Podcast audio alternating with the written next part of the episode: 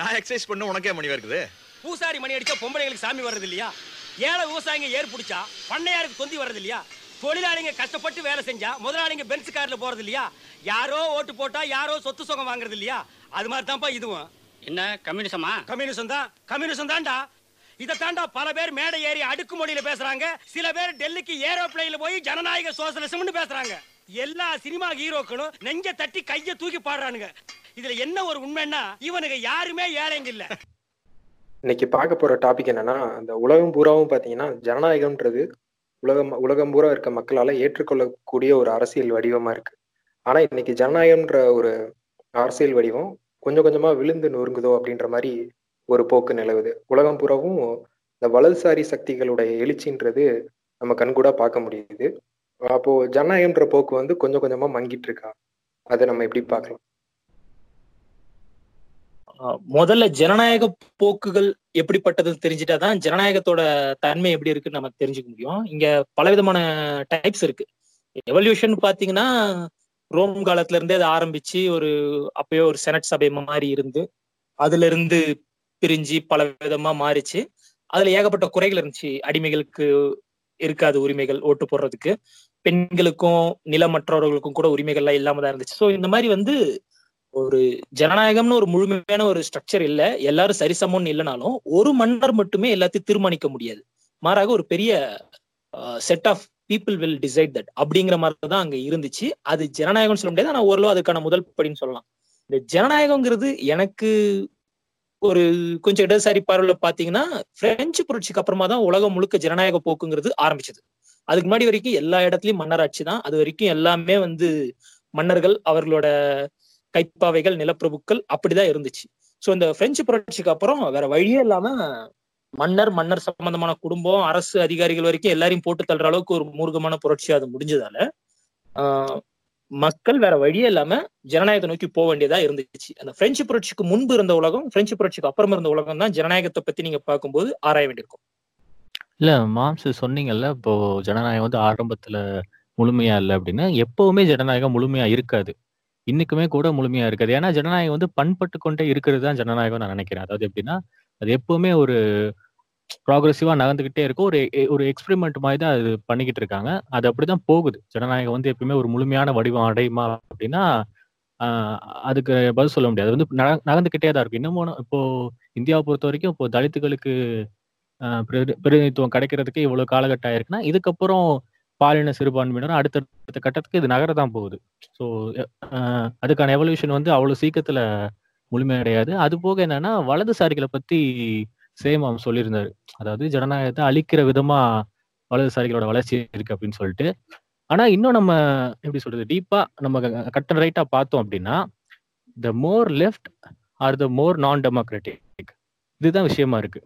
அதாவது மா- சேகுவாரா சொன்ன விஷயத்துக்கு நேர் எதிரா. அது எப்படின்னா இப்போ மோர் லெஃப்ட்னா இப்போ சைனாவா இருக்கட்டும் ரஷ்யாவா இருக்கட்டும் நார்த் கொரியாவா இருக்கட்டும் இவங்கலாம் நான் டெமோக்ராட்டிக் மோர் ரைட்டு தான் டெமோக்ராட்டிக்கா இருக்கு. இப்போ ட்ரம்ப் இங்க யூஎஸ்ல இங்க மோடி. ஆனா டெமோக்ராட்டிக் செட்டப் இங்க சொல்லப்போனா வலதுசாரிகள் தான் டெமோக்ரஸியை விரும்புறவங்களா இருக்காங்க. டெமோக்ரஸிக்குள்ள தங்களை பூத்திக்கிட்டு செயல்படுறவங்களா இருக்காங்க. இதை எப்படி பாக்குறீங்க? இல்ல இந்த அஹ், ஜனநாயகம்ன்ற ஒரு கட்டமைப்பு வந்து வலதுசாரிகளால எப்பயுமே கட்டமைக்கப்பட்டது அப்படின்னு நம்ம சொல்ல முடியாது. வலதுசாரிகள் வந்து அதை பயன்படுத்திக்கிறாங்கன்னு சொல்லலாம். இன்னைக்கு வந்து மோடி வந்து பதவிக்கு வந்திருந்தாலும் இந்த அமைப்பை ஏற்படுத்தினது நேரு தான். அதாவது அஹ், ஆரம்ப கால காங்கிரஸ் வந்து இந்த காலனி ஆதிக்கம் அஹ், முடிய போகும்போது அஹ், ஒவ்வொரு நாடுகளும் குடியரசுகளா பிரிச்சு கொடுக்கலாம் அப்படின்னு ஒரு முடிவுக்கு வரும்போது அந்த காலகட்டத்துல வந்து அஹ், அஹ், இங்க இருந்த ஜனநாயக சக்திகள் தான் அதை எடுத்துக்கிட்டாங்க. அதாவது சோசியலிச சக்திகள் அந்த மாதிரி த தங்களை நினைச்சுக்கிட்டவங்க தான் பிற்காலத்துல வந்துட்டு வலதுசாரிகள் அதை வந்து ஒரு பாரசைட் மாதிரி கொஞ்சம் கொஞ்சமா அந்த கட்டமைப்புல இருந்துட்டு அதுல உறிஞ்சிட்டே வந்து தங்களோட அதிகார தங்களோட தங்களுக்கான அதிகாரத்தை வென்றெடுக்கிறதுக்கான ஒரு ஒரு இதாக இதாதான் அந்த ஒரு கட்டமைப்பை பார்த்து அதுல இருந்து அவங்க வளர்ந்து வராங்க அப்படின்னு நம்ம பார்க்கலாம். அன்னைக்கு இருந்த ஹிட்லரா இருந்தாலும் சரி இன்னைக்கு இருக்க மோடியா இருந்தாலும் சரி அவங்களோட போக்கு என்னன்னா இந்த ஜனநாயகத்தை நமக்கு சாதகமா எப்படி பயன்படுத்திக்கிறலாம் அப்படின்றது தான் அப்போ இந்த ஜனநாயகம்ன்ற ஒரு ஒரு ஒரு கட்டமைப்பே வந்துட்டு எல்லாருக்குமே வந்துட்டு ஒரு ஒரு ஒரு மாதிரி ஒரு ஃப்ராகிளான ஒரு கட்டமைப்பு மாதிரி தான் இருக்கு. யாரு வேணாலும் இதை வந்து ஈஸியா வளைச்சுக்கலாம் அப்படின்ற மாதிரி. பாசிசவாதிகள் வந்து இது அவங்க அவங்களுக்கு சாதகமா வளைச்சுக்கிறாங்க அப்படின்ற மாதிரி தானே இன்னைக்கு நிலைமைக்கு ஒரு சூழ்நிலை இருக்கு. இல்ல பாசிசவாதிகள் தங்களுக்கு ஆதரவா எந்த கட்டமைப்பையும் மாத்திக்குவாங்க. அது கம்யூனிஸ்ட் கண்ட்ரில ஒரு பாசிசவாதிகள் ஆட்சிக்கு வந்தாலும் அவங்க பாசிசமா தான் அதை மாத்திக்குவாங்க. தலைமை எந்த பக்கம் போதோ அது தனக்கேத்த மாதிரி கட்டமைப்புகளை மாத்திக்கும் ஆனா போல்ஸ் சொல்லும்போது ஒரு விஷயம் குறிப்பிட்டாரு. The more left is less டெமோக்ராட்டிக்னு அது வந்து உண்மையானா பாத்தீங்கன்னா அது உண்மை இல்ல. தோற்றத்துக்கு அப்படி தெரியலாம். சைனால ஒரு கட்சி ஆட்சி தானே இருந்துச்சு. இப்ப சோவியத் ரஷ்யால பாத்தீங்கன்னா எப்படி இருந்துச்சுன்னு சொல்லி கேட்கலாம். மக்கள் புரட்சியே நடத்தி அவங்களுக்கான கட்டமைப்புகளை உருவாக்கிட்டாங்க. அதுல வந்து ஒரு கட்சி தான் இருக்க முடியும். நீங்க வந்து ஒரு பக்கம் போல்ஷிவிக்கையும் ஒரு பக்கம் மென்ஷுவிக்கும் வச்சு தேர்தல் நடத்துறது அங்க சாத்தியம் இல்லை நீங்க உட்கட்சி ஜனநாயகத்தை நீங்க சமையல் சமாளிப்பீங்களா? மக்கள்கிட்ட போய் அஞ்சு வருஷம் ஓட்டு கேட்டிருப்பீங்களா? இல்ல டெவலப்பிங் இது பண்ணீங்க? ப்ரொலட்டேரியன் சொசைட்டிங்கிறது ஒரு கற்பனாவாதம் தான் இப்ப வரைக்கும் பாத்தீங்கன்னா ஆனா அதுக்கு ஆஹ் கொஞ்சம் சர்வாதிகார போக்கு தான் அது சரிப்பட்டதா இருக்க முடியும். அதுதான் வந்து மார்க்ஸ் சொல்றதுல இருந்து வர்றது. எல்லாமே மாறிக்கிட்டு தான் இருக்கும். யாரு கண்டா ஒருவேளை ஃபியூச்சர்ல கம்யூனிசம் மலர்ந்துருச்சுன்னா அதுக்கப்புறம் மேபி தத்துவங்களே தேவைப்படாம இருக்கலாம். ஒவ்வொருத்தரும் தனக்கான சரியான பணிகளை கொண்டு போயிடலாம். இது வந்து ஒரு யூட்டோப்பியன் ஸ்டைல் தான்.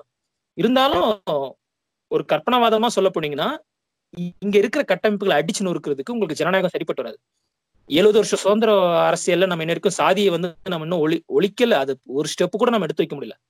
ஆனா நீங்க இது ஒரு ப்ரொலட்டேரியன் சொசைட்டில நீங்க இருந்தீங்கன்னா என்னத்துக்கு நீங்க அடிச்சு நொறுக்கி துவம்சம் பண்ணிருக்கலாம் இது வந்து என்னோட வாதம். அப்புறம் உலகம் முழுக்க இருக்க தொண்ணூறுகளுக்கு பிறகு உலகம்ங்கிறது வேற. தொண்ணூறுகளுக்கு முன்னாடி இருந்த உலகங்கிறது வேற. அந்த தொண்ணூறுகளுக்கு பிறகான உலக மயம் சர்வதேச மயத்திற்கான அரசியல் மற்றும் பொருளாதார கொள்கைகளை எல்லா நாடுகளும் மாத்திக்கிச்சு. அது வரைக்கும் கட்டுப்பெட்டியா இருந்த நாடுகள் கூட உலக கொள்கைகளை அக்செப்ட் பண்றதுக்காக குறைந்தபட்ச ஜனநாயகத்தை நோக்கி நகர்ந்துச்சு. அந்த ஜனநாயகங்கிறது எப்படின்னா ஆளும் வர்க்கத்துக்கும் அதிகார வர்க்கத்துக்கும் ஒரு சொபிஸ்டிகேட்டான ஒரு கம்ஃபர்டான ஒரு ஒரு இடத்தை கொடுக்கறதுக்காக தான் அதை கட்டமைக்கப்பட்டுச்சு தவிர ஐயோ பாவம் மக்களுக்கு அதிகாரம் கொடுக்கணும். இந்த ஏழை குடியானவனுக்கு ஒரு ஓட்டுரிமை கொடுக்கணும். நம்ம மேல இருக்க அக்கறையில ஜனநாயகம் மலரல. ஜனநாயக பூர்வமாவே இந்த கிறுக்கணுகளை நம்ம ஓட்டு வாங்கி ஏமாத்திர முடியுங்கிற நம்பிக்கையில தான் நம்ம கிட்ட ஓட்டு கொடுத்துருக்காங்க. அடுத்து இன்னும் அஞ்சு வருஷம் கழிச்சு நமக்கு ஓட்டு இருக்குமா இந்தியாலங்கிறதே தெரியல. இதுல நம்ம சைனாவை பத்தி எல்லாம் பேசணுமாங்கிறது கொஞ்சம் சிரிப்பான விஷயம் தான் இது பார்க்க நமக்கு நம்ம கேப்டன் பிரபாகரன் அவர் தான் ஞாபகத்துக்கு வர்றாரு இந்த இடத்துல. இதுல என்னன்னா நீங்க சொல்ற ஒரு புரட்சி அப்படின்னா நீங்க வந்து ஒரு நேரோ டார்கெட்டை நோக்கி ஒரு புரட்சி நடக்குது. என்னை பொறுத்த வரைக்கும் அப்படிதான். அந்த டார்கெட் நீங்க அச்சீவ் பண்ணதுக்கு அப்புறம் அங்க என்ன நடக்குது? என்ன மாதிரி ப்ராக்ரஸிவ் ஸ்டெப்ஸ் இருக்கு? அது எந்த நிலையை அடையுது? நான் முன்னாடியே சொன்ன மாதிரி ஜனநாயகன்றது அது பண்பட்டு கொண்டே இருக்குது. அது வந்து நிக்கல ஒரு இடத்துல. அது அடுத்தடுத்த ஸ்டேஜுக்கு போகுது. ஆனா நீங்க சொல்ற நான் டெமோக்ராட்டிக் செட்டப் இருக்கு இல்லையா?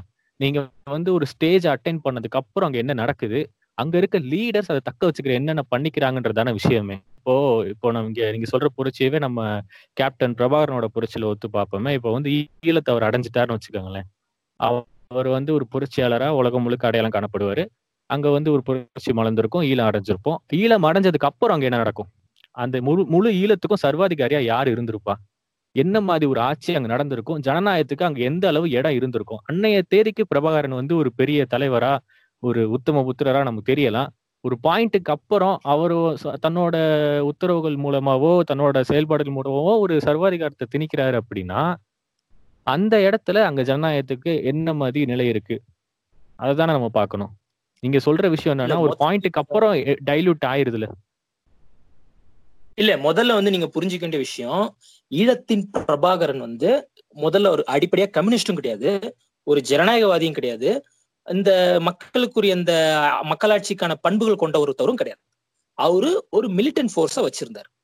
புரியுதுங்களா? அந்த மிலிட்டன் போர்ஸோட நோக்கம் வந்து எங்களுக்குன்னு ஒரு சுயாட்சி தேவை அதற்கான பிரதேசம் நாங்க வரையறுத்துக்கிறோம் இதுக்காக நாங்க வந்து இலங்கை அரசு கூட போராடுறோங்கிறாரு.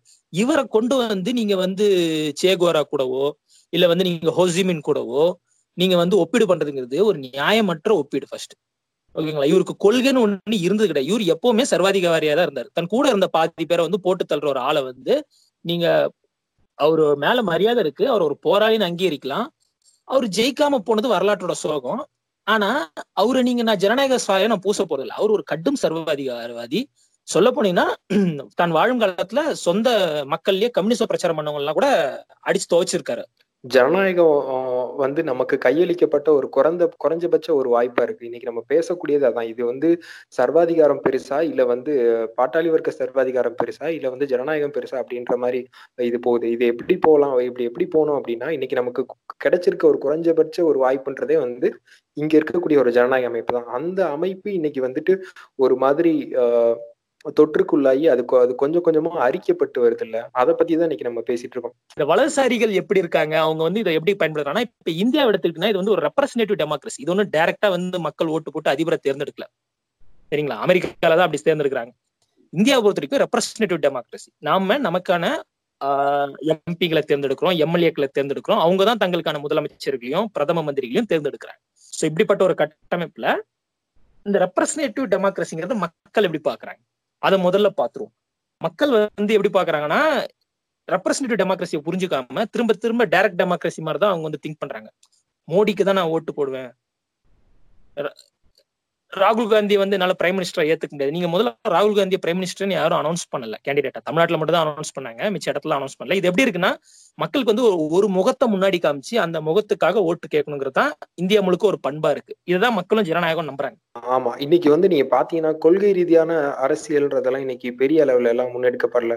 அதுக்கு பதிலா பாத்தீங்கன்னா ஒரு பிம்ப ஒரு பிம்ப கட்டமைப்பு மேலான ஒரு அரசியல் தான் நீங்க டைரக்டா பார்க்கலாம். எப்படின்னா இப்ப மோடிக்கு ஓட்டு போடுறியா? மோடியா? இப்போ ஜெயலலிதா கூட கேட்டாங்க மோடியா லேடியா? அப்படின்னு சொல்லிட்டு. ஆஹ் அந்த மாதிரி வந்துட்டு ஒரு கொள்கை ரீதியிலான அமைப்புகளுடைய வீழ்ச்சியை வந்து கொஞ்சம் கொஞ்சமா நம்ம பார்த்துட்டு இருக்கோமோ அப்படின்ற மாதிரி ஆஹ் எனக்கு தோணுது. ஆஹ் இப்போ கொஞ்ச நாளைக்கு முன்னாடி ரஜினி கூட சொன்னாரு ஆன்மீக அரசியல் அப்படின்னு சொல்லிட்டு. அந்த ஆன்மீக அரசியல்ல பாத்தீங்கன்னா அதுல என்ன கொள்கை இருக்குன்னு அவருக்கே தெரியல. எனக்கு க- என்கிட்ட கட்சி கட்சியை என்கிட்ட ஆட்சியை கொடுத்துரு. நான் எல்லாத்தையும் பாத்துக்கிறேன். அப்படின்ற மாதிரி ஒரு போக்கு தான் இருக்கு. இல்ல ஜனநாயகம் அப்படின்ற செட்டப்புக்கு கொள்கை கண்டிப்பா வேணுமா என்ன? ஜனநாயகம் அப்படின்ற டிசைன் வேற இல்ல. அது கொள்கை இருக்கோ இல்லையோ அது ரெண்டாம் பட்சம். ஒரு கட்சின்னு ஒருத்தன் ஆரம்பிக்கிறான்னா அதுல ஜனநாயகம் அப்படின்னு நம்ம எதை குறிப்பிடுறோம்? இப்போ ரஜினியை சொல்றோம்னா அவன் கொள்கை வச்சிருக்கான் வச்சுக்கல. அது வேற விஷயம். அவன் அவன் பாடுது ஆனா அவன் என்ன பேசுறான்? ஜனநாயகன்ற பேசா வச்சு அவன் என்ன பேசுறான்? நான் வந்து நான் ஒரு கட்சியை நான் உருவாக்க போறேன். அந்த கட்சியில என் தொண்டர்கள் எல்லாரும் வந்து உழைக்கணும் மாடு மாதிரி உழைக்கணும் எனக்கு ஓட்டு வாங்கி கொடுக்கணும். ஆனா நான் தான் யார் யார் சீட்டு கொடுப்பேன்றத முடிவு பண்ணுவேன். அவங்க அவங்களாம் நீங்க ஜெயிக்க வைக்கணும். ஜெயிக்க வச்சதுக்கு அப்புறம் நம்ம ஆட்சிக்கு வந்ததுக்கு அப்புறம் நீங்க அந்த ஓட்டு வாங்கி கொடுத்த செட்டப்புகள் இருக்குல்ல அதாவது நம்ம கட்டமைப்போட பேஸ் இருக்காங்கல்ல இங்க ஃப்ரண்ட் வாரியர்ஸ் அவங்க அவங்களுக்குலாம் நான் தூக்கி விட்டுருவேன். யா- எவனுக்கும் எந்த பவரும் நான் கொடுக்க மாட்டேன். ஏன்னா அப்படி கொடுத்தா கட்சி பேர் கெட்டு போயிடும் நீங்க வந்து எனக்கு உழைச்சிட்டு மட்டும் போங்க. ஆனா பதவியில இருக்க நான் டிசைட் பண்ணிக்குவேன். நான் மாஸ்டர் போய் நான் இருந்துப்பேன். நீங்க எவனும் எனக்கு தேவையில்லைன்னு வீதியில வந்து இறக்குறவன வீதியில வந்து வேலை செய்யறவன தூக்குறான் பாருங்க. அதுதான் ஜனநாயகத்துக்கு எதிரானது. அதுதான் நம்ம பேசப்பட வேண்டியது கொள்கை வச்சிருக்கான் வச்சுக்கல அது ரெண்டா வேற விஷயம். அவனோட பிரச்சனை அது. அவன் பேசின என்னன்னா ஜனநாயகத்துக்கு எதிரா பேசுறான். அதுதானே நம்ம கேட்கணும். இல்ல கொள்கைங்கிறது அடிப்படையா ஒரு ப்ளூ பிரிண்ட் மாதிரி. இது இதெல்லாம் என்னோட நோக்கம். இதெல்லாம் என்னோட மைல் ஸ்டோனா நான் அச்சீவ் பண்ணணும்னு நினைக்கிறேன். அதுக்காக நான் இந்தந்த கொள்கைகளை ஃபாலோ பண்றேன். எனக்கு ஓட்டு போடுங்கன்னு சொல்லி மக்கள் கிட்ட போய் கேட்கற ஒரு ப்ளூ பிரிண்ட் தான் வந்து கொள்கை. இவன் கிட்ட ப்ளூ பிரிண்ட் கிடையாது மேப் கிடையாது எதுவுமே கிடையாதுன்னு நல்லா தெரியும். ஆனா ஒரு படி மேல போயிட்டு எனக்காக ஓட்டு கேட்கறது உழைக்கிறது எல்லாம் என்னோட ரசிகர் மன்றம் அப்புறம் வந்து அமைப்புல இருக்கவங்க எல்லாம் பண்ணுவானுங்க. ஆனா எவன் ஆளணுங்கிறத நான் மட்டும் முடிவு பண்ணுவேன். என் வீட்டு பூஜை அறையில உட்காந்து நான் சீட்டு குலுக்கி போட்டு நான் முடிவு பண்ணுவேன்னு சொல்ற ஒரு போக்கு தான் இது ஒரு கொடூரமான ஜனநாயகமின்மையான ஒரு போக்கு இது. இதைதான் வந்து ரஜினி ரசிகர்கள் வந்து ரொம்ப வாயை பொழந்துட்டு பாராட்டி கிடப்பாங்க அது ஒரு கிறுக்கு கூட்டம் தான் நான் நம்புறேன். இல்ல ரஜினின்னு மட்டும் இல்ல. நீங்க கமலை எடுத்துக்கோங்களேன். கமல் வந்து கட்சியை உருவாக்குனாரு. அவர் வந்து இந்த பொதுக்குழு மாதிரி இதெல்லாம் உருவாக்கி இருக்காரு அதுல full யார் இருப்பான்னு பாத்தீங்கன்னா அவரோட சினிமா வட்டத்துல அவருக்கு நெருங்கிய பல வருஷம் பழக்க இருந்த நடிகர் நடிகர் நடிகைகள் தான் அந்த வட்டத்துல இருப்பாங்க. அவங்க தான் கூடி யார் நிக்கணும்ன்ற முடிவு எடுக்கிறாங்க. அதனால பிரச்சனை வந்து ஒரு பெரிய தொழிலதிபர் அரசியலுக்கு வரணும்னு ஆசைப்பட்டவர் கூட கட்சியில இருந்து விலகி போன செய்தி நம்ம படிச்சிருப்போம். அவரோட கேண்டிடேட்டுமே பாத்தீங்கன்னா மாற்று அரசியல்னு சொல்லி தான் முன் வச்சிருப்பாரு. ஆனா அவரோட கேண்டிடேட் தான் ரெண்டாவது ஹையஸ்ட் கோடீஸ்வரர்கள் அந்த லிஸ்ட்ல இருந்தாங்க. சோ வர்ற யாருமே வந்துட்டு மாற்று இப்போ என்ன சொல்றது நம்ம வந்து அவங்க அப்படி இருக்கணும் அப்படின்னு நம்ம எதுவும் சொல்ல முடியாது. பட் மாற்றுன்னு சொல்லிக்கிட்டு வர்றவங்களுமே இப்படி இருக்காங்களே. இல்ல அதாவது கொள்கை வேணுமா அப்படின்னு சொல்லி கேட்டீங்க. இப்ப கொள்கை வேணும் கொள்கை வேணாம் அப்படின்னு நீங்க எடுத்துக்கிட்டீங்கன்னா அது வந்துட்டு எப்படின்னா ஒரு அவுத்து விட்டப்பட்ட மாடு மாதிரி அந்த கட்சி. அது எங்க போகுது எங்க எ- எங்க போய் முடிய போகுது யாரை முட்ட போகுது அப்படின்னே உங்களுக்கே தெரியவே தெரியாது. இப்போ ரஜினியுமே ஓட்டு போடுறாருன்னா இதுக்காக எனக்கு ஓட்டு போடுங்கன்னு அவர் ஏதாவது சொல்றாரா? இந்த இந்த விஷயங்களுக்காக எனக்கு வந்து நான் க- நான் வந்து அரசியல் கட்சி ஆரம்பிக்கிறேன். ஓட்டு போட்டு நான் அரசியல் கட்சி ஆரம்பிக்கல. அநேகமா நம்ம பேரன் பிறக்கும்போது ஆரம்பிச்சிருவாருன்னு நினைக்கிறேன். அப்போ இந்த விஷயங்களுக்காக நான் வந்து கட்சி ஆரம்பிக்கிறேன் அப்படின்னு அவர்கிட்ட எதுவுமே இல்லையே. சிஸ்டம் சரியில்லைன்றாரு. சிஸ்டம் சரியில்லைன்றதுக்காக ஒருத்தர் வந்து அரசியல் கட்சி ஆரம்பிக்கலாம்னா நீங்க கூட சிஸ்டம் சரியில்லைன்னு நினைக்கலாம். நானும் சிஸ்டம் சரியில்லை இங்க இருக்க எல்லாருமே சிஸ்டம் சரியில்லைன்னு தான் நினைக்கிறோம். ஆனா சிஸ்டம் சரியில்லாத சிஸ்டத்தை சரிப்படுத்துறதுக்காக நான் இந்த மாதிரி ஒரு வழி வச்சிருக்கேன். நான் வந்து இதன் வழி நடக்கிற ஒரு ஆளு அப்படின்னு சொல்றதுக்கு ஒரு ஒரு ஒரு கொள்கைன்னு ஒண்ணு வேணும்ல. அது எதுவுமே இல்லாம வர்றவங்க தான் சர்வாதிகாரிகளா மாறுறாங்க. இந்த இந்த ஜனநாயகம்ன்ற அமைப்பை அரிக்கக்கூடிய அஹ், ஆளுங்க வந்து அந்த அந்த மாதிரி ஆளுங்க தான். கட்சி ஆரம்பிச்சோன்னு நான் பத்து நாள் ஆட்சியை பிடிப்பேன். ஆஹ் பச்சு பத்து நாள் ஆட்சியை பிடிப்பாரு அப்படின்னா பத்து நாள்ல உன்னோட கொள்கை என்னன்னே உன்னால சொல்ல முடியாதே. நீ எதுக்காக வந்திருக்க? என்ன பண்ணுவேன்னே உன்னால பத்து நாள்ல சொல்ல முடியாது. ஆனா அந்த வேகம் இருக்கு பாத்தீங்களா? அவர் கட்சி ஆரம்பிச்சா பத்து நாள் ஆட்சியை பிடிப்பாருன்றதே வந்துட்டு அவர் மேல இருக்க ஒரு ஒரு மோகம் தான் அந்த இமேஜ் மேல இருக்க ஒரு மோகத்தை வச்சு இந்த பிம்ப கட்டமைப்புகளை வச்சுட்டு தான் இந்த சர்வாதிகாரிகள் வந்து இந்த இந்த அரசியல்ல இறங்குறாங்க.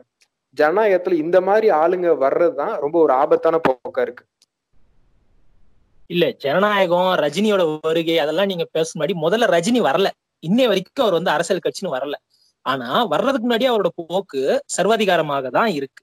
அவர் வந்து சாதாரண ஒரு பேட்டி கொடுக்குறப்ப கூட ரெண்டு கேள்வி எக்ஸ்ட்ரா கேட்டா ஏ வேற கேள்வி இருக்கா? கேளு. அப்படிங்கிற மாதிரி தான் அவரு முகம் சுழிக்கிற ஒரு மனிதர் அவர். அவர் அப்புறம் அவர் நிறுத்தி கேள்வி கேட்டா அவரே சொல்றாரு பத்திரிக்கையாளர்களை சந்திக்கிறதுக்கு எனக்கு பயமா இருக்கு. ஏதாவது கேள்வி கேட்டு விட்டுறாங்க நான் ஏதாவது உளறி விட்டுறேன். வீட்டுல போனா பொண்டாட்டி மிதிக்கிறா அப்படிதான் வந்து சொல்லிட்டு இருக்காரு அவரு. இப்படிப்பட்ட ஒரு ஆளை நம்பி நான் ஓட்டு போடுவேன். நான் வந்து கட்சியில வந்து பத்து நாள்ல கொடுப்பேன்னா தமிழக மக்கள் பாபா ஃபிளாப் பண்ண பேரோட அரசியலுக்கு எல்லாம் முற்றுப்புள்ளி வச்சாச்சு நான் உறுதியா நம்புறேன். ரஜினி கூட வேற ஏதாவது கேள்வி இருக்கான்னு கோபமா கேக்குறாரு. இங்க வந்து ஒரு காலத்துக்குள்ள ஒரு காலத்துல எதிர்க்கட்சி தலைவரா இருந்த விஜயகாந்த் கேள்வி கேட்டவனா தூக்கி அடிச்சிருவேன் பாத்துக்கன்னு கத்துனார். நாக்கம் முடிச்சு அவனை கெட்ட வார்த்தையில திட்டுவார். ஆனா அவர் இன்னமும் ஒரு மாஸ் அப்பி அப்பியரன்ஸ் அவருக்கு இருக்கு. இங்க மக்கள் கொண்டாடிட்டு தானே இருக்காங்க. நீங்க சொல்ற நீங்க சொல்ல மாதிரி பார்த்தா அதுவுமே கூட ஒரு ஜனநாயகற்ற தன்மை தானே அதெல்லாம்? ஆஹ் விஜயகாந்த் மட்டுமே கிடையாது. ஆஹ் அதுக்கு முன்னாடி முன்னாள் முதல்வராக இருந்த ஜெயலலிதா கூட வந்துட்டு செய்தியாளர்களை வந்து டெய்லி காலைல ஜாகிங் பண்ண விடுவாங்க. தலைமைச் செயலகத்துல பாத்தீங்கன்னா கேட் ஓபன் பண்ணோன்னே இவங்க ஓடியாருவாங்க. பேட்டி எடுக்கிறதுக்காக. அந்த கார் அப்படியே ஸ்லோ ஆகி அப்படியே நேரா உள்ள போயிடும் அந்த காலில் அந்த ஜாகிங் கொடுக்குற பயிற்சி கூட பயிற்சியாளர்களுக்கு டெய்லி கொடுத்துட்டு இருந்தாங்களே தவிர பேட்டி எப்பயுமே கொடுக்கவே இல்லை. ஆனா அவங்க தான் வந்து உச்சபட்ச ஆளுமைன்னு சொல்லப்படுறாங்க. நான் நம்ம எதுக்கு சொல்ல வரோம்னா இந்த கேள் இந்த கேள்வின்றது வந்து பத்திரிகையாளர்கள் கேட்கறதே மக்களுக்காக தான் கேட்கறாங்க அது ஜெயலலிதாவா இருந்தாலும் சரி விஜயகாந்தா இருந்தாலும் சரி கலைஞரா இருந்தாலும் சரி ரஜினியா இருந்தாலும் சரி மக்களுடைய பிரதிநிதிகளா ம- எ- இவ்வளவு பேரால இத்தனை கோடி பேரோட கேள்விகளை அங்க இருக்க பத்து பேர் கேக்குறாங்க. ஆனா அந்த கேள்விகளை எதிர்கொள்ள முடியாம தான் இவங்க வந்து ஏய் வேற கேள்வி இருக்கான்னு சொல்றது தூக்கி அடிச்சிருவேன் பாத்துக்கன்றது ஆஹ் இந்த தலைமைச் செயலகத்துல வந்து ஜாகிங் ஓட விடுறது இது எல்லாமே வந்து அவங்களுக்கு வந்து தன்னை வந்து ஒரு ஆளுமையா காட்டிக்கிறதுக்கான ஒரு வாய்ப்பா தான் பாக்குறாங்க. மக்களுமே கூட இதை தான் வந்துட்டு பயர் விட்டு கொண்டாடுறாங்க. இந்த மாதிரி வந்துட்டு ஒரு ஆளுமையா இருந்திருக்காங்க. அவங்கள பா அவங்கள பார்த்தா அவ்வளவுதான். பத்திரிகைக்காரங்களே பயப்படுவாங்க. அந்த மாதிரி. பத்திரிகைக்காரன் முதல்ல நம்மாலு இது வந்து ஒரு ஜனநாயக அமைப்புல இது வந்து ஒரு முக்கியமான தூணு. ஆஹ் இதோட பர்பஸ் இது. இது நமக்காக தான் வேலை செய்யுதுன்ற அவேர்னஸே முதல்ல மக்களுக்கு இல்ல பாத்தீங்களா? அந்த அந்த அதனுடைய பலனை தான் அவங்க அறுவடை பண்ணிக்கிறாங்கன்னு பாக்கணும் நம்ம. இல்ல நீங்க வந்து சொன்னீங்க பாத்தீங்களா? தலைமைச் செயலகத்துல ஜாகிங் போக வச்சாங்கன்னு சொல்லிட்டு அந்த அளவுல கூட பரவாயில்ல. இப்ப பிரதம மந்திரியா இருக்கவரு ஆறு வருஷத்துல எத்தனை பத்திரிகையாளர் சந்திப்பு நடத்துறாருன்னு நமக்கே தெரியல. வாரம் ஒரு வாட்டி வராரு. நம்ம பாட்காஸ்ட் பண்றதை விட ரொம்ப மட்டமா இருக்கு. ஒரே ஆள் பேசிட்டு இருக்காரு. அவரு பேசிட்டு அவரே கேட்கிறாரா இல்ல எவன் கேட்கறான்னு தெரியல ரேடியோல. ஆனா அவர் வந்து என்னன்னா செவ்வனே வராரு பேசுறாரு. இப்ப கூட சமீபத்துல அவர் ஒரு பேச்சு பேசினாரு. திடீர்னு நூறு பர்சன்ட் வந்து எஃப்டிஐ வந்து நான் அலோவ் பண்றேன் இன்சூரன்ஸ் டிபார்ட்மெண்ட்ல அதுல அலோவ் பண்றேன் இதுல அலோவ் பண்றேன் இன்வெஸ்ட் பண்ணுங்கன்னு சொல்றாரு இதெல்லாம் எங்க கொள்கை முடிவு என்னாச்சு? அதான் சொல்ல போனீங்கன்னா ஜனநாயக பூர்வமா தேர்தல் நடத்தி ஜனநாயக பூர்வமா தேர்ந்தெடுத்து சர்வாதிகாரிகள் நம்ம உட்கார வச்சிருக்கோம். அப்படிதான் நான் பாக்குறேன். ஆனா இந்த சர்வாதிகாரிகளுக்கு தான் அங்க பத்தி என் தலைவன் நின்னா மாசு தெரியுமா? என் தலைவன் குனிஞ்சா மாசு தெரியுமான்னு சொல்லிட்டு ஃபயரும் விடுறோம் நம்ம அவங்க வந்து ரெண்டு டைப் ஆஃப் பிம்பங்களை வந்து ரொம்ப நேசிக்கிறாங்க. ஒண்ணு மோடி மாதிரி வந்துட்டு ஒரு ஒரு ச- சௌக்கிதார் அவர் வந்துட்டு இந்த நாட்டையே காப்பாத்திடுவாரு. அந்த மாதிரி. அவர் யாரு? என்ன பண்ணியிருக்காரு எவ்வளவு நல்லது பண்ணியிருக்காரு எவ்வளவு ஓபிசி ரிசர்வேஷனை கட் பண்ணியிருக்காரு எவ்வளவு மாநிலங்களுக்கான நிதியை குறைச்சிருக்காரு? இதை பற்றிலாம் அவங்களுக்கு வந்துட்டு கவலை கவலை கிடையாது. அவர் வந்துட்டு பெரிய ஆளு. அவர் நினைச்சா பாகிஸ்தானே பயப்படும். அவர் நினைச்சா சீனாவே பின்வாங்கும். இந்த மாதிரி ஒரு கட்டமைப்புகளை தான் மக்கள் விரும்புறாங்க. அவ்வளவுதான். ஏன்னா அவங்களுக்கு வந்து இன்னொரு கட்டமைப்பு பாத்தீங்கன்னா வந்துட்டு காமராஜர் ஐயா மாதிரி. காமராஜர் என்ன பண்ணாரு? ஏது பண்ணாரு? அவரோட இதை வந்து பெரிய அளவுல கொண்டா அவருடைய திட்டங்களை வந்து மக்கள் பேசுறதை விட அவர் வந்து ரொம்ப எளிமையா இருந்தாரு. ஒரு சைடு கிழிஞ்ச சட்டையை தான் போட்டிருப்பாரு. இந்த மாதிரி இந்த ரெண்டு ஒரு பக்கம் வீரம் இன்னொரு பக்கம் வந்து ரொம்ப எளிமை. இதுக்குள்ள நின்னுறாங்களே தவிர அண்ணா மாதிரி ஒரு கொள்கை பேசுற ஒரு ஆளா அவங்க என்னைக்குமே வந்துட்டு ஒரு பெரிய ஒரு பிம்பமா வாழ்ற காலத்துல மதிச்சாலும் சரி இப்ப இருக்கக்கூடிய மக்கள் பின்னாடி வந்துட்டு அவங்கள நெ- அவரை வந்து பெரிய அளவுல வந்து ஒரு கொ- ஒரு கொண்டாடல அவங்கள வந்து நினை- நினைக்கல அப்படின்னு சொல்லலாம். இந்த போக்கை தான் அவங்க வந்து பயன்படுத்திக்கிறாங்க அரசியல்வாதிகள். நமக்கு பிம்ப கட்டமைப்பு செஞ்சா மட்டும் போதும். பிஆர் வேலை பாரு ஈஸியா ஜெயிச்சுட்டு போயிட்டே வேற எதுக்கு தேவையில்லாம எதுக்கு கொள்கை அது இதுன்னு அரசியல் எல்லாம் பேசி மாட்டிக்கணும். இல்ல அது என்ன விஷயம்னா ஒரு மனிதனை எளிமை காரணமா இல்ல வந்து ரொம்ப பண்பான மனிதர் கத்தி பேச மாட்டாரு அப்படின்னு சொல்றாங்கன்னா இந்த அரசியலை பொறுத்த வரைக்கும் பெரும்பான்மை கொள்கை இல்லாத ஒரு மனிதர்களை வந்து இப்ப காமராஜர் எடுத்தீங்கன்னா காமராஜரோட கொள்கை என்னன்னு கேட்டீங்கன்னா காங்கிரஸ்காரங்களுக்கே தெரியாது. அதை நீங்க போய் மக்கள்கிட்ட போய் கேட்டீங்கன்னா அவங்களுக்கு சுத்தமா தெரியாது. ஆனா அன்னாங்கிறவர் வாழும் போதும் வாழ்ந்த பிறகும் ஒரு ஐடியாலஜி அவர். அவர் வந்து ஒரு அரசியலாக தான் முன்னிறுத்தப்படுறாரு. அதனாலதான் அண்ணாவை பத்தி பேசும்போது எல்லாரும் அரசியலா பாக்குறோம். காமராஜரை பத்தி பேசும்போது என்னன்னா வழக்கம் போல அதே பாட்டு தான் எளிமை நேர்மை தூய்மை கைராசி இதே தான் போட்டுக்கிட்டு இருப்பாங்க. அது வந்து மக்களை நீ மாத்த முடியாது. இருந்துட்டு போட்டும். காமராஜர் ஒரு நல்ல மனுஷன் தான். அவருக்கு இந்த பிம்பம் இருந்தது இருந்துட்டு போட்டும். ஆனா இதே தான் கொண்டு வந்து கக்கனுக்கு பொருத்துவானுங்க. கொஞ்சம் அசந்தா ராஜாஜிக்கு பொருத்துவானுங்க. அப்படியே வளைச்சு கொண்டு வந்து நான் தவ வாழ்வு வாழ்ந்தேன்னு சொன்ன இரும்பு மங்கைக்கு பொருத்துவாங்க. இதெல்லாம் பாத்தீங்கன்னா அதோட எவல்யூஷன் செட்டப் தான். எப்ப நீங்க பிம்பத்தை பார்த்து வாய் புழக்க ஆரம்பிக்கிறீங்களோ பொன்மன செம்மலை பார்த்து வாய் புழக்க ஆரம்பிச்சிருவீங்க. அது அதோட ஒரு சீரழிந்த ஃபார்மேட் தான். இல்ல நீங்க சொல்ற விஷயம் ரைட்டு தான். ஆனா இங்க பல காலமா சாதியின் பேராலையும் மரத்தின் பேராலையும் இழிவுபடுத்தப்பட்டு ஓரங்கட்டப்பட்டு இருந்த மக்களுக்கு எல்லாருக்கும் சமமான ஒரு மதிப்பு எல்லாருக்கும் ஒரு ஓட்டு அப்படின்னு ஒரு உரிமையை கொடுக்கறது ஆரோக்கியமான விஷயமா தானே நம்ம பார்க்கணும். எல்லாருக்கும் பாத்தீங்கன்னா சுதந்திரத்துக்கு அப்புறம் நமக்கு ஒரு நம்ம ஒரு கவர்மெண்ட் கவர்னன்ஸ் இங்க ஃபார்ம் ஆகுற காலகட்டத்துல பாத்தீங்கன்னா பல சாம்ராஜ்யங்கள் அங்க பிரிஞ்சிருக்கு போய் கஷ்டப்பட்டு எல்லாம் ஒண்ணா சேர்க்கறாங்க வைக்கிறாங்க. அப்ப நம்ம இந்திய ஜனத்தொகையில எண்பத்தஞ்சு சதவீதம் படிப்பறிவு இல்லாத மக்கள் இது வரைக்கும் தங்களோட வாழ்க்கையில ஓட்டே போடாத மக்கள். அப்படிப்பட்ட மக்களுக்கு ஜனநாயகப்படுத்தி ஓட்டுரிமை கொடுக்கறது நீங்க சொன்ன மாதிரி நீங்க சொல்ற விஷயம் ஒரு பக்கம் பாயிண்ட் தான் நானே சொல்றேன்னு ஆனா அப்படி இழிவுபடுத்தப்பட்ட மக்களுக்கு ஒரு மதிப்பு கொடுக்குறாங்க அப்படின்றது ஒரு நல்ல விஷயம் தானே. இப்போ சொல்ல போனா அம்பேத்கரே ஒரு பாயிண்ட்ல என்ன சொல்றாருன்னா இந்த டெமோக்ராட்டிக் செட்டப் பத்தி அவரோட வியூ என்னவா இருக்குன்னா இது இது ரொம்ப நாளைக்கு இது தாங்குமா என்ன தெரியல அப்படின்ற மாதிரி தான் அவர் பேசுறாரு. அவரோட வியூ என்ன இருக்குன்னா சோசியல் டெமோக்ரஸியே இங்க உருவாகல. சோசியல் டெமோக்ரஸி இங்க இல்ல. எக்கனாமிக்கல் டெமோக்ரஸி இல்ல. அப்படி இல்லாத ஒரு இதுல நம்ம ஒரு பொலிட்டிக்கல் டெமோக்ரஸி நம்ம வைக்கிறோம்.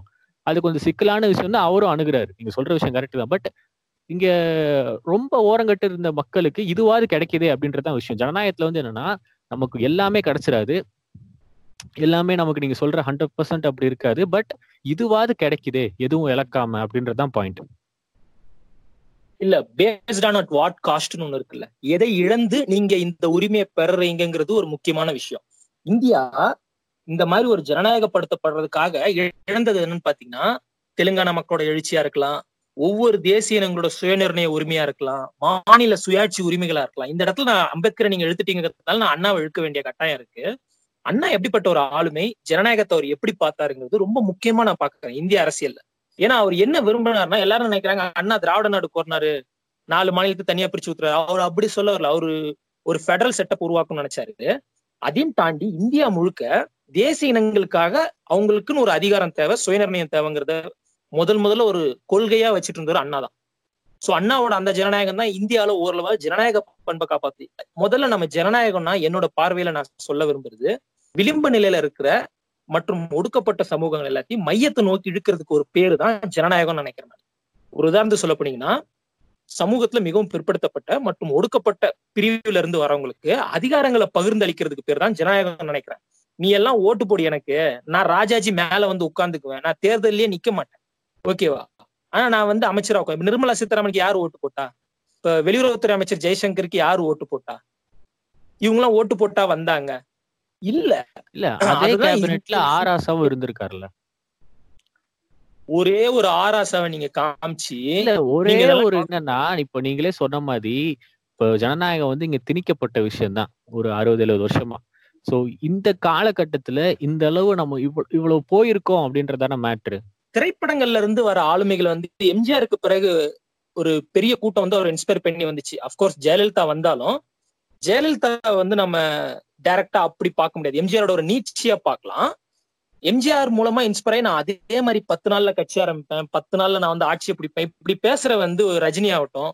அப்புறம் நான் வந்து மக்கள் நீதி மையம்னு ஒரு கட்சி வச்சிருக்கேன். அதன் மூலமா நீதி நிலநாட்டுறோம்னு சொல்ற கமல் ஆகட்டும். இவங்களோட சொல்ல போனீங்கன்னா ரஜினிக்கும் கமலுக்கும் வந்து கொள்கைன்னு ஒண்ணு கிடையாது. அது அவங்க மக்கள் மத்தியில போய் பிரச்சாரமும் இன்னை வரைக்கும் பண்ணல. ஒருத்தர் அரசியல் கட்சியை ஆரம்பிச்சு எலெக்ஷன் எல்லாம் மீட் பண்ணிட்டாரு. இன்னொருத்தர் வந்து நான் எப்போ எலெக்ஷன் மீட் பண்ணாலும் நான் ஜெயிச்சிருவேன்னு சொல்லிட்டு பில்டப் கொடுத்துட்டு இருக்காரு. இப்போ ரஜினி ரசிகர்கள் பாத்தீங்கன்னா அவங்க வந்து படத்துலயே வந்துட்டு ரஜினி எல்லாத்தையும் கொடுத்து அவரோட சொத்துக்கள் எல்லாம் இழந்துட்டாரு. பாவம் இப்ப அவருக்கு வந்து இப்போ முத்து படத்துல ஆரம்பிச்சு இன்னைக்கு சிவாஜி படையப்பா தொடர்ந்து முதியோர் இல்லங்கள் கட்டுறது வீடு கட்டி கொடுக்கறது பாறையை உடைக்கிறது தங்க காசுகளை அள்ளி கொடுக்கறது இப்படின்னு சொல்லி வந்து சொத்த சொத்தை இழந்துட்டு வாடகை கூட கொடுக்க முடியாம தவிக்கிறாரு. ஃபைன் கட்ட முடியாம இருக்காரு. அப்படின்னு நினைச்சு வா தலைவா உன்னை அரசியலுக்கு வா. இப்படி ஒரு எளிமையான ஆள் தான் எங்களுக்கு வேணும். அப்படின்னு சொல்லி அவங்க கூப்பிட்டுட்டு இருக்காங்க. அப்படி வரும்போது இங்க இந்த இடத்துல வந்துட்டு மக் அவங்களோட ரசிகர்கள் யாருமே கொள்கை கேட்கல. மாறா வந்து ரஜினி படத்துல அதான் கை க ஒரு இது பண்ணா க- அள்ளி அள்ளி கொட்டினார்ல தங்கத்தை. இதுக்கு மேல என்ன இருக்கு? இதை விட ஒரு நல்ல மனுஷன் வர முடியுமா? அப்படின்றதோட நின்னுடுறாங்க. அப்போ அவங்க கொள்கையை கேட்கலன்னும் போது நீ இதுக்கு மேல என்ன இருக்கு? அதான் வா வான்னு கூப்பிடுறானுங்க. வா, கழுத வந்து தொலைச்சிட்டு போவோமே. வந்து இவங்களுக்கு தான் என்ன பண்ணிட்டு போவோமே. அப்படின்னு சொல்லிட்டு அவங்களே ஒரு பெரிய மனசு பண்ணி தான் வர்றாங்க. வரும்போது கொள்கை எடுத்துட்டு வரணுன்ற அவசியம் இல்லைல்ல. அதனால ப கமல் மாதிரி ஆளுங்க அப்படின்னா பத்து நாளுக்கு போகட்டும். இப்பதான் கொள்கை புக்கு அடிக்க சொல்லியிருக்கு. கொள்கை விளக்க புத்தகம். வந்ததும் சொல்றோம். அப்படின்னு சொல்லி சொல்றாங்க. ஆனா இதுல நம்ம வந்து ஒரு ஒரு வேடிக்கையான விஷயம் என்னன்னா இங்க இருக்கக்கூடிய நடுநிலைமையான ஆட்களே கூட திமுக அதிமுக வேணாம் அரசியல் ஒரு சாக்கடை அந்த மாதிரி நிலை எடுக்கக்கூடிய ஆட்களே கூட கமல் ரஜினிய வரவேற்கிறதுக்கு தயாரா இருக்காங்க. குறிப்பா கமலை. அவங்களுக்கு இதுவரைக்கும் கொள்கை அதாவது அவங்களோட அரசியல் நடவடிக்கைகளை வேணா திமுக மேலேயும் அதிமுக மேலேயும் நீங்க வந்து பழி சுமத்தலாம் இல்ல வந்து குற்றச்சாட்டு வைக்கலாம். ஆனா அவங்க இருக்க அவங்களுக்கு இருக்க கொள்கைகள் மேல உங்களால ஒரு துளி அளவும் கு- குற்றச்சாட்டு அதாவது திமுக மேல வைக்க முடியாது. ஆனா அப்படிப்பட்ட கட்சியை வந்து புறந்தள்ளிட்டு கொள்கையே இல்லாம என் தலைவர் வந்தா காப்பாத்துவாரு அப்படின்னு சொல்லிட்டு ரஜினி ரசிகர்கள் சொல்றதை பத்தி நமக்கு கவலை இல்ல. ஏன்னா அவங்கள பத்தி தெரியும். ஆனா கமலுக்கும் முட்டு கொடுக்குறாங்கல்ல இங்க இருக்க நடுநிலைமைவாதிகள். அதை எப்படி பாக்குறீங்க? அவங்கள பொறுத்த வரைக்கும் அதிகபட்ச முற்போக்கு அரசியல் ஜீன்ஸ் பேண்ட் போட்டு சட்டசபைக்கு போறது தான் நினைக்கிறேன். அவங்களுக்கு அது- அதுதான். அந்த அந்த ஒரு விஷயம் இருந்தா போதும். அவங்களுக்கு வந்து ஏற்கனவே இருக்க இந்த வேட்டி சட்டை கரவேட்டி இந்த ஒரு அரசியல் மேல அவங்களுக்கு ஒரு ஒவ்வாமை இருக்கு. ஆல்ரெடி இருக்கிற கொள்கைகள் மேல ஒரு புரிதல் கிடையாது. ஆனா ஒரு ஒரு ஒவ்வாமை இருக்கு. அது இல்லாம இந்த பக்கம் ஒருத்தன் எவன் பேண்ட் ஷர்ட் போட்டு வந்துட்டு மைக்க பிடிச்சி நடந்துகிட்டே பேசினாலும் அவங்களுக்கு ஆட்டோமேட்டிக் அந்த பக்கம் போய் விழுகுறானு வந்து இதை ஒரு ரசிக கவர்ச்சியா பாக்குறது ஒரு பக்கம்.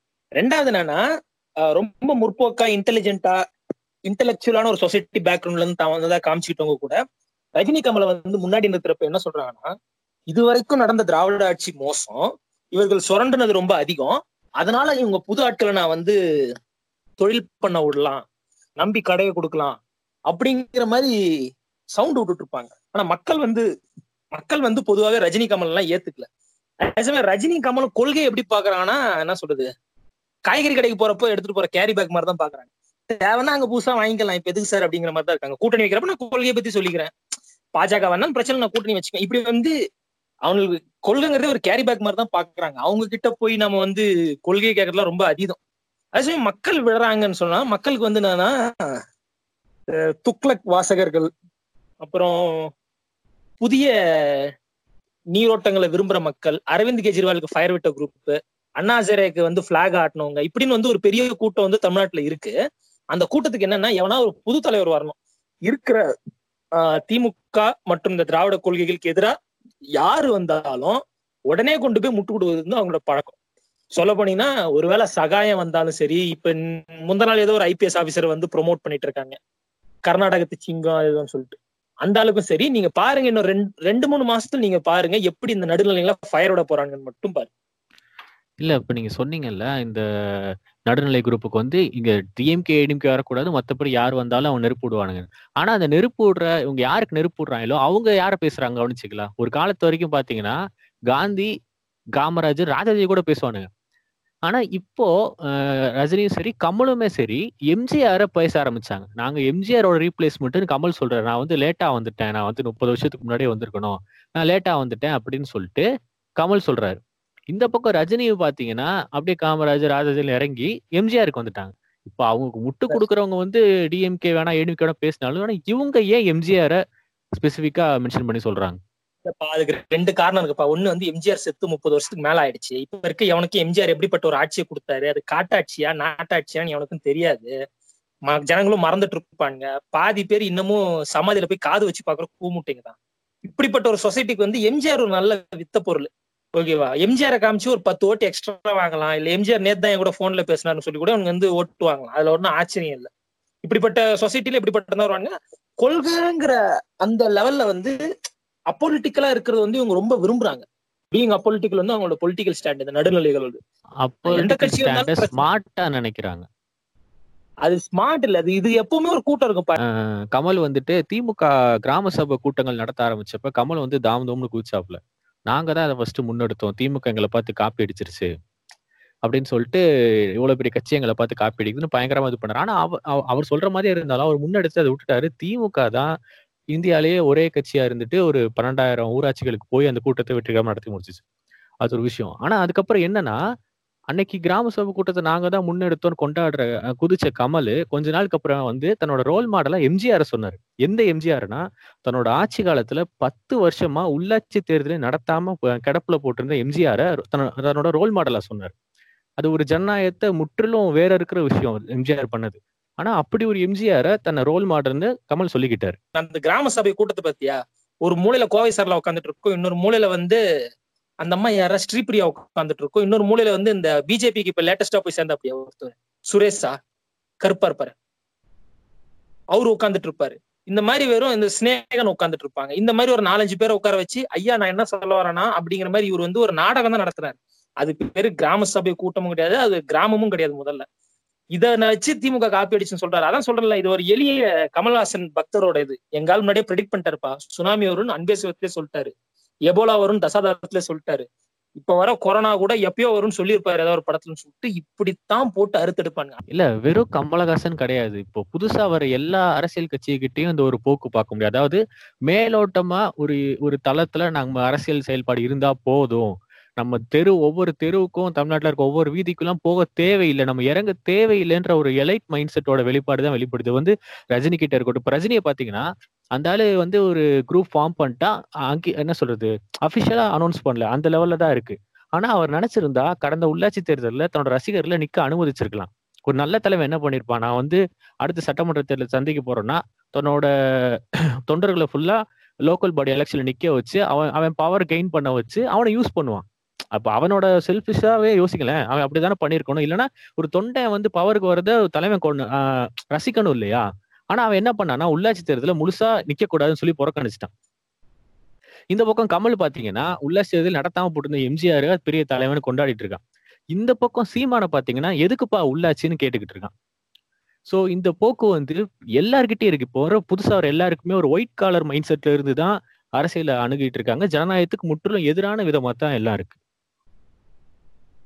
இல்ல நீங்க அதை எலைட்டுத்தனம்னு சொல்லலாம். நான் வந்து தற்கூரித்தனமா தான் பார்க்க முடியும். இவங்க எவனுக்குமே ஜனநாயகத்தோட உட்கூறுகள் பத்தி ஒண்ணுமே தெரியாது.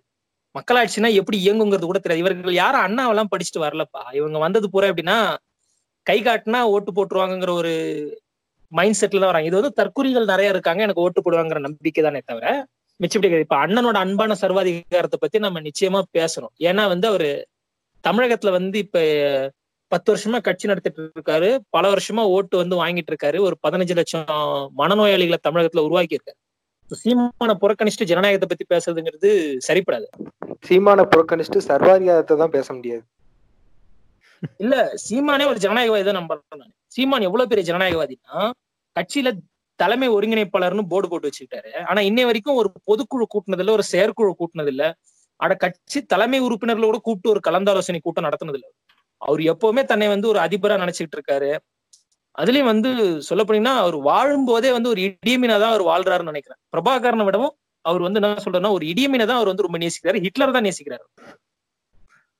இது நான் சீவானை பொறுத்த வரைக்கும் அதை எப்படி பாக்குறேன்னா நான் அந்த இடிய மீன் அப்படிலாம் அந்த வெளிநாட்டு பேர்லாம் நான் சொல்ல விரும்பல. அந்த ஆளு வந்து முழுக்க முழுக்க இங்க இருக்க ஒரு மன்னராட்சி காலத்துல ரொம்ப அதை காதலிச்ச ஒரு பைத்தியமா தான் நமக்கு வெளிப்படுறாப்புல. நம்ம வந்து வெளிநாட்டு பேர்கள்லாம் தேவையில்ல. இங்க வந்து ஒரு மன்னராட்சி இருந்தா எப்படி இருக்கும்? சோ அதை வந்து தான் இவங்க ரொமான்டிசைஸ் பண்ணிட்டே இருக்காங்க. மேடைக்கு மேடை அவர் பண்ற விஷயம் அதுதான். ஒரு மன்னராட்சி காலத்துல அப்படி இருந்துச்சு. நான் அவங்க வந்து இப்படி பண்ணாங்க. அதுவும் திரும்ப திரும்ப வயலன்ஸ் சொல்றது. வயலன்ஸ் மூலியமா அவங்க ஃபேசிசத்தை தான் கொண்டாடிட்டு இருக்காங்க. அது போக அவர் என்ன அந்த சுய ஒரு இது இருக்கும்ல அது பேர் என்ன சொல்லுவாங்க? நாக்சிசமா? சுயத்தை ரொம்ப. விரும்புறது. ஆஹ் அந்த ஆளு அந்த கேட்டகரி. நம்ம அந்த ஒரு பைத்தியத்திலேயே அந்த ஆளு ஒரு குறிப்பிட்ட அந்த ஒரு பைத்தியம். நீங்க ஆரம்ப காலத்துல பாத்தீங்கன்னா மேடையில அவனை பத்தி பெருமையா பேசலாம் ஆளுங்க இருக்க மாட்டானுங்க. அவனை பத்தி அவனே பேசி சிரிச்சுக்குவான். சோ அப்படி ஒரு வழி வந்த ஒரு பை- பைத்தியமா தான் பார்க்கணும் நம்ம மன்னர் மன்னருக்கு மன்னராட்சிய மக்கள் எப்படி ரிசீவ் பண்றாங்களோ அதே மாதிரி தான் இப்ப அவனோட தம்பிகள் வந்து அவனை ரிசீவ் பண்ணிட்டு இருக்கானுங்க. உனக்கு தேவையான அடிப்படை வசதிகள் எல்லாமே இங்க பண்ணி கொடுத்தாச்சு. அப்ப இதுக்கு மேல உனக்கு என்ன தேவைப்படுதுன்னா நல்ல வேலையில இருக்க படிக்கிற வேலை பார்க்குற ஐடி கம்பெனில வேலைக்கு போற சம்பாதிக்கிற இதுக்கு மேல உனக்கு அவனுக்கு ஏதாவது ஒண்ணு தேவைப்படுது. இந்த இடத்துக்கு வந்தாச்சு. முதல்ல சோறு கிடைக்கிறது கஷ்டமா இருந்துச்சு. அப்புறம் படிக்கிறது கஷ்டமா இருந்துச்சு. அப்புறம் வேலை கிடைக்கிறது கஷ்டமா இருந்துச்சு. இப்ப எல்லாமே கிடைச்சிருச்சு. கிடைச்சதுக்கு அப்புறம் வரும்போது ஒரு பெருமை தேவைப்படுது. நம்ம என்ன அவ்வளவுதானா? நம்ம எவ்வளவு பெரிய பரம்பரை? நம்ம ஆண்ட பரம்பரை? நம்ம நம்ம முப்பாட்ட ராஜராஜ சோழன் வந்துட்டு அறுபதாயிரம் யானையை வந்து தூக்கிட்டு போனான் என்னமோ இவங்க தாத்தா தான் இதுக்கு தடை படைத்தலைவராக இருந்த மாதிரி ரொம்ப அப்செட் ஆவானுங்க. அவ்வளோ பெரிய பரம்பரை நம்ம இன்னைக்கு இப்படி ஆயிட்டோமேடா அப்படின்னு சொல்லிட்டு. ஒரு விஷயம் சொல்ல போனீங்கன்னா இந்த வாய்ஸ் அவடல் அடிக்கிறதுங்கிறது ஒரு தனி கலப்பா. இதுங்களா? அது வந்து எப்போன்னா என்னன்னா எங்க ஸ்கூல்ல படிக்கும்போது என்னன்னா ஒரே ஒருத்தன் தான் ப்ளூ ஃபிலிம் பார்த்துருப்பான். ஆனா அதை வந்து அவன் விளக்கமா சொல்லுவான் பத்தியா? அதுலயே கிக்கு ஏறும் நிறைய பேருக்கு. அப்படித்தான் நான் வந்து சீமானை பாக்குறேன். சீமான் எப்படின்னா எது வந்து பார்த்துட்டு வந்தாலும் அவரே பண்ண மாதிரி வந்து போய் சொல்லுவார். நானே ராஜராஜ சோழனா இருந்து அந்த படை நடத்தின மாதிரி தன்னை அந்த இடத்துல நிறுத்தி சொல்லுவாரு. பிரபாகரன் இருக்கானா யாரா பிரபாகரன் சின்ன பையன். நான் தானே அவனுக்கு போர் தந்திரம் சொல்லி கொடுத்தேன். இன்னும் அது ஒண்ணுதான் சொல்லல. மிச்சபடி எல்லாத்தையும் சொல்லிட்டாரு அவர். அப்புறம் பாத்தீங்கன்னா பெரியார் யாரா அவன்? பிச்சைக்கார பையன். அண்ணாலாம் ஒரு ஆளா. இப்படி வந்து அவர் எப்படி சொல்ல வரனா இப்படிதான் சொல்ல வரல அது வந்து இந்த போன் ஹப்ல ஃபேண்டசி இருக்கும்பா ஒரு இது. இப்படி நினைச்சிட்டே படுத்துவாங்க ஆஹ் அதேதான் அதேதான் வந்து சீமான் கிட்ட வந்து நம்ம அதீதமா பார்க்க முடியும். சீமான் எப்படிப்பட்ட ஆளுனா அவர் பண்றவர் கிடையாது. இதெல்லாம் பண்ணதா கற்பனை பண்ணிக்கிட்டு இருக்காரு. அவர் உள்ள மனசுக்குள்ளேயே நினைச்சுக்கிட்டு இருக்காரு பாவம். அது என்னன்னா அது ஒரு மனநோய். சீக்கிரமா வந்து மருத்துவமனைகளை கட்டி கொடுத்தா மக்களுக்கும் நல்லது இளைஞர்களுக்கும் இல்ல அப்படியே பைத்தியக்கார கதைகள் மூலியமா அவன் எதை விதைக்கிறான் நீங்க கவனிச்சிருக்கீங்களா? அவனோட பெரிய மாநா இப்போ மாடு நடத்துறானுங்க. அதுல ஃபுல்லா எங்களோட கழக முன்னோடிகள் சி கட்சி முன்னோடிகள் அப்படின்னு சொல்லிட்டு சில பல போட்டோ எல்லாம் போட்டிருப்பான் அதுல பாத்தீங்கன்னா ஹிட்லரோட போட்டோ எல்லா இடத்துலயும் இருக்கும். அவனும் மேடையில சொல்லுவான் ஆமா நான் போடுவேன் அப்படின்னுவான். அவன் என்னன்னா ஹிட்லரை வந்து அவரோட மக்களுக்கு நல்லதா இருந்தார்ல? நான் அப்படிதான் யோசிப்பேன். அவன் வந்து ஹிட்லரோட கோட்டை மென்ஷன் பண்ணுவான் அடிக்கடி. பொறுமையாரு உன் எதிரி என்ன பண்ணாலும் இதா இருந்துட்டு கருவறு அப்படின்னு வார்த்தை சொல்லுவான். கருவருன்ற வார்த்தைக்கு அவனுக்கு எல்லாம் அர்த்தம் தெரியுமான்னு தெரியல. ஆனா கருவருன்ற வார்த்தையை அவன் தொண்டனுங்க ஈஸியா யூஸ் பண்ணிட்டு இருப்பான் ஒரு ஜனநாயக தளத்துல இருந்துகிட்டு ஒரு கட்சியை இங்க பதிவு பண்ணிட்டு இருக்கவனுங்க. இவனுங்க அவ்வளவு வயலண்டா தான் பேசுறானுங்க. அவன் அவனோட தலைவனுமே அந்த பாசிசத்தை விதைக்கிறான். விஷயமாவே விதைக்கும் அது வந்து ஜனநாயகத்தோட அது பெட்டர்ன்ற ஃபீல் கூட அவங்களுக்கு வர ஆரம்பிச்சிருது. இல்ல எப்பவுமே சரிப்பா. ஒரு பக்கம் எப்படி யோசிப்பாங்கன்னா ஜனநாயகத்துல இருக்க குறைகளை வந்து ஏத்துக்கிட்டு இதுல வந்து நம்ம மேம்படுத்தணும்னு யோசிக்கிறது ஒரு கூட்டமா இருக்கும். இன்னொன்னு இதை சரிப்படுத்தணுங்கிற கூட்டம் இன்னொரு கூட்டமா இருக்கும். மூணாவதா ஒரு வித்தியாசமான கூட்டம் இருக்கும். நீ பாத்தீங்கன்னா ஒவ்வொரு எலெக்ஷன்லயும் பாத்தீங்கன்னா ஒரு சுயேட்சை வந்து நடுவிரல்னு ஒரு சின்னம் வச்சிருந்தாலும் அதுலயும் ஒரு பத்து ஓட்டு விழத்தான் செய்யும். தொகுதிக்கு பத்து ஓட்டு. இந்த மாதிரிதான் வந்து நான் வந்து சீமானுக்கு இருக்கிற கூட்டத்தை பாக்குறேன்.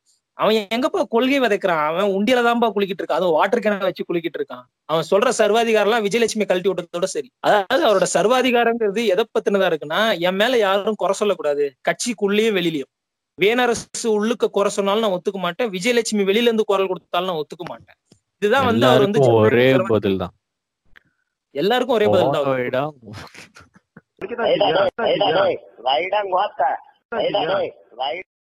வந்து தன் கட்சி தொண்டருக்கும் அதாவது வந்து சீமான் வந்து எப்பவுமே யாருக்குமே பதில் சொல்ற இடத்துல இருக்கவே மாட்டார். அவர் எப்பவுமே கேள்வி கேட்கிற இடத்துலயும் இல்லைன்னா ஃபேண்டசியை விதைக்கிற இடத்துல இருப்பாரு. அதான் சொன்னல ஒரு பிட்டு படத்தை பார்த்துட்டு வந்து தானே பண்ணதா சொல்ற ஒரு சுய இன்ப பிரியரா தான் நான் அவரை பார்க்க முடியும். சீமான் விதைப்பது பாசிசம்மான்னு கேட்டீங்கன்னா பாசிசத்துக்கான உட்கூறுகளை விதைக்கிறான். ஆனா என்னன்னா அவனால ஒருபோதும் அதை ஜெயிக்க முடியாது. ஏன்னா அவங்க தம்பிகளே கொஞ்சம் பரிணாம வளர்ச்சி அடைஞ்சு குரங்குல இருந்து மனுஷனா மாறும்போது கட்சி விட்டு வந்துருவாங்க உன்னோட அடிப்படை தேவைகள்லாம் முடிஞ்சதுக்கு அப்புறம் உனக்கு ஒரு பெருமை தேவைப்படுது அப்படின்னு இங்க இருக்க ஆளுங்களுக்கு இருக்கு. அதை வந்து சீமான் யூஸ் பண்ணிக்கிறான். உன் பாட்டன் அப்படி உன் முப்பாட்டன் இப்படி. கவா நீ தேவரா நீயும் பெரிய ஜாதி தான் நீ பல்லரா நீயும் பெரிய ஜாதி தான் அப்ப என்னடா சொல்ல வர? அப்ப எல்லாமே ஒண்ணுதான் சொல்லி விட்டுறேன் அப்படின்னா அது கிடையாது. ஏன்னா இங்க இருக்கக்கூடிய எக்ஸிஸ்டிங் ஜாதி அமைப்புக்கு எதிர்த்துக்கிட்டு சீமானால இயங்க முடியாதுன்னு சொ இயங்க முடியாதுன்னு சீமானுக்கே நல்லா தெரியும். அதனாலதான் அப்படியே ஒரு பக்கம் வந்துட்டு ஒரு ஒரு பக்கம் ஒருத்தர் ஒருத்தர் வந்துட்டு சங்கர் தேவேந்திரர்னு ஒருத்தர் பக்கம் போயிட்டு இந்த பக்கத்து சங்கர் அப்பாவையும் கூப்பிட்டு ரெண்டு பக்கமும் கை போட்டுக்குவாரு. இப்ப ஆமா. சங்கர் அப்பா இல்லாம அவரால இங்க ஒரு அரசியல் பண்ண முடியாது அப்படின்னு அவருக்கு நல்லாவே தெரியும். இல்ல நீங்க சொல்ற விஷயம் தான் அப்படியே நடக்குது. இதுதான் நான் வந்து சொல்ல வரேன். ஏன்னா ஃபாசிசம் பண்ற விஷயம் இதுதான். யூவல் ஹராரி ஒரு ஒரு இதுல கூட சொல்லியிருப்பாரு. ஃபாசிசம் ஏன் வந்து ரொம்ப டெம்டிங்கா இருக்கு ஆக்சுவலா அது ஏன் டெம்டிங்கா இருக்குன்னா மக்களை வந்து சுப்பீரியரா ஃபீல் பண்ண வைக்குது ஒரு புள்ளியில. இப்போ சீமான் சொல்ற மாதிரி நம்ம எல்லாரும் மன்னர் பரம்பரை அந்த பரம்பரை இந்த பரம்பரை நம்மலாம் இந்த இனம் ஐம்பதாயிரம் வருஷம் வரலாறு இருக்கு. அப்படி இப்படி நம்ம பேச பேச பேச என்ன நடக்குதுன்னா யூனிக்கா ஃபீல் பண்றது ஒரு விதம். எல்லாரும் யூனிக்கா ஃபீல் பண்றான் எல்லாருக்கும் ஒரு யூனிக்னஸ் இருக்கு அது வேற. பட் அவன் என்ன பண்ண வைக்கிறான்னா எல்லாரையும் சுப்பீரியரா ஃபீல் பண்ண வைக்கிறான். இப்போ நம்ம சேமாம் சொல்ற விஷயம் தான் இதுதான் பாசிசம் பண்றது நான் சொல்றேன். இப்ப வடக்க வந்து ஆர்எஸ்எஸ் பண்ணிட்டு இருந்த அதேதான். இந்து மன்னர்கள் இந்து சாம்ராஜ்யம் இந்துக்களுக்கான பிரதிநிதித்துவம் அதே தான் கொண்டு வந்து சீமான் வந்து இங்க தமிழ் தமிழ்னு சொல்லி ரீமேக் பண்ணி விக்கிறாரு. எப்படி தெலுங்குல மகேஷ் பாபு நடிச்ச படம் இங்க தமிழ்ல விஜய் நடிக்கிறாரோ அந்த மாதிரி ஒரு ரீமேக் பண்ணி ஆக்ட் பண்ணி கொடுத்துட்டு இருக்காரு. இந்த ஒரு இழிந்த ஒரு கட்டமைப்பில் தான் நான் வந்து அண்ணா வந்து ஒரு உயர்ந்த தலைவரா பாக்குறேன் அண்ணா நினைச்சிருந்தாருன்னா ஆயிரத்தி தொள்ளாயிரத்தி நாற்பத்தி ஒன்பதுல கட்சி ஆரம்பிச்சார். அப்ப வயசு அவருக்கு நாற்பது இப்ப இருக்கிற சீமானோட ஒரு இளமையான ஒருத்தர். அதையும் நம்ம நோட் பண்ணிக்கணும். ஓகேங்களா? சோ அவ்வளவு பெரிய எழுச்சியான ஒரு தலைவர். நாற்பது வயசுல இருக்கும்போது வாய்ஸ் அவுட் விட்டு இருக்கலாம் மக்களை உதிரிகளா இருக்கும்போதே சும்மா அவங்கள வந்து சுப்பீரியரா ஃபீல் பண்ண வைக்கிறேன். நான் அது பண்ண வைக்கிறேன் இது பண்ண வைக்கிறேன்னு சொல்லிட்டு தன்னோட அரசியலுக்காக சுரண்டி இருக்கலாம் ஆனா அதை ஒருபோதும் அவர் செய்யல. மாறாக அவர் என்ன பண்ணாருன்னா உதிரிகளை சென்டர் நோக்கி அவர் இழுத்தாரு. அந்த இடத்துல தான் அண்ணா வந்து ரொம்ப ரொம்ப ரொம்ப யூனிக்கான ஒரு தலைவரா பார்க்க முடியுது. அதுக்கு முன்னாடி வரைக்கும் பண்ணையார்களும் ஜமீன்தார்களும் பார்ட்டிசிபேட் பண்ணிட்டு இருந்த இந்திய ஜனநாயகத்துல தள்ளுவண்டி கடைக்காரன் ரிக்ஷாக்காரன்லாம் வந்து நின்னதுக்கு காரணமே அண்ணாவோட எழுச்சிக்கு அப்புறமா தான் அண்ணா வந்து இந்தியாவுக்கு மாநில சுயாட்சி பெடரலிசம் இந்த கொள்கைகள்லாம் பேச ஆரம்பிக்கும் போது இதெல்லாம் வந்து யாருமே கேள்விப்படாத கற்பனை கூட செய்யறதுக்கு தயங்கிட்டு இருந்த ஒரு தத்துவங்களா தான் இருந்துச்சு. அப்படி இருக்கும்போது அண்ணா வந்து இப்படி ஒரு கனவு வந்து அவர் வந்து உண்டாக்குனார். அந்த புத்தகத்துல கூட சமஸ் எழுதின முன்னுரையில் அவர் சொல்றாரு அவர் நினைச்சிருந்தாருன்னா வேற விதமா அரசியல் நகர்த்தி இருக்கலாம் வெறும் உணர்ச்சி பேஸ்டா அறிவுங்கிறத சிந்திக்கவே விடாம வெறும் வாய்ஸ் அவுடால மட்டுமே அடிச்சுக்கிட்டு கட்சியை நகர்த்தலாம். ஆனா அப்படிலாம் அவர் பண்ணாம ஒரு குறைந்தபட்சமா அது மக்களுக்கு வந்து ஒரு பகுத்தறிவு. அதையும் தாண்டி வந்து சுயசிந்தனை மதம் சாதிய கட்டமைப்புகளுக்கு மேல அதை தாண்டி ஒரு அரசியல் இருக்கு அதை நோக்கி தான் நம்ம நடக்கணும் அப்படின்னு சொல்லிட்டு அந்த கட்டமைப்புகளை அவர் உருவாக்குன விதங்கிறது ரொம்ப ரொம்ப யூனிக்கான விஷயம். ஒரு ஒரு பொருளாதாரத்துல வந்து ஆளுமை செலுத்திட்டு இருந்த ஆளுங்க தான் வந்துட்டு அரசியலையும் இது பண்ண முடியும் அப்படின்றத தகர்த்துட்டு கல்வி ரீதியா பொருளாதார க- கல்வி ரீதியாவும் ரொம்ப சாதாரணமா இருக்க சாமானியர்களும் இந்த ஆட்சியில பங்கெடுத்துக்கலாம். அறிவு சார்ந்த மக்களுடைய பங்கிடும் இதுல பங்களிப்பு இதுல இருக்கணும் அப்படின்னு கொண்டு வந்தது அண்ணா தான். இதுல இருந்து என்ன தெரியுதுன்னா இப்போ நம்ம வந்துட்டு ஜனநாயகத்தை சரியான ஆளுங்க கிட்டக்க கொள்கை அடிப்படையில தன்னோட அரசியலை முன்வைக்கிற ஆளுங்க கிட்டக்க ஜனநாயகத்தை கொடுக்கும்போது ஜனநாயகன்றது ரொம்ப செழிப்போட இருக்கும். அது க சரியா கட்டி காக்கப்படணும். அது வந்து மக்கள் மக்கள் கையில தான் இருக்கு. ஆனா மக்களை தூண்டுறதுக்கு வந்து ஒரு கொள்கை சார்ந்த ஒரு அமைப்புன்னு ஒண்ணு இருக்கணும்ல. அது தொடர்ந்து மக்கள் கிட்ட போய் பேசிட்டே இருக்கணும். இங்க பாரு இவன் சரி இவன் சரியில்லை இவன் பண்றது தப்பு இவன் பண்றது ரைட்டு இதை நீ வந்து ஆதரி இதை நீ வந்து எதிர்க்கணும் அப்படின்னு சொல்றதுக்கு ஒரு ஜனநாயக ரீதின்றது ஒரு ஜனநாயக அமைப்புல ஒரு கொள்கை ரீதியான ஒரு அரசியல் கட்சி ஒரு அரசியல் அமைப்புன்றது ரொம்ப ரொம்ப ஒரு அவசியமான ஒண்ணா இருக்கு. அதுதான் இதுக்கு தீர்வா இருக்க முடியும்னு நான் நினைக்கிறேன். இல்ல எல்லாரும் பேசுறப்ப அந்த ஜனநாயகத்தன்மை பத்தி பேசுறப்ப அண்ணாவோட நிறுத்திக்கிட்டீங்க. ஆக்சுவலா ஸ்டாலின் காலத்திலயும் இப்ப ரீசெண்டா கூட வாழ்ந்து மறைஞ்ச ஒரு குடியாத்தம் தொகுதி காத்தவராயன் எம்எல்ஏ இருந்தாரு. குடிசையில தான் வாழ்ந்தார் கடைசி வரைக்கும். ஸோ அண்ணாவோட நுப்பாட்டிக்கிறீங்க. அண்ணாவில இருந்து நாங்க ஆரம்பிக்கிறோம். அண்ணாவில இருந்து நாங்க நிப்பாட்டல. அண்ணா தொடங்குறது தான் முதல் ஒரு எழுச்சின்னு சொல்ல வரோம் ஜெயிக்கிறோமோ இல்லையோ முதல்ல சண்டை செய்யணும். திருப்பி அடிக்கலைன்னா இவனுக்கு நம்மளை அடிச்சு ஓட விட்டுனே இருப்பானுங்க. எத்தனை பேர் வேணா வரட்டும். நான் இங்கே தான் இருப்பேன். தம்மா துண்டு ஆங்கர் தாண்டா அவ்வளோ பெரிய கப்பலே நிறுத்துது.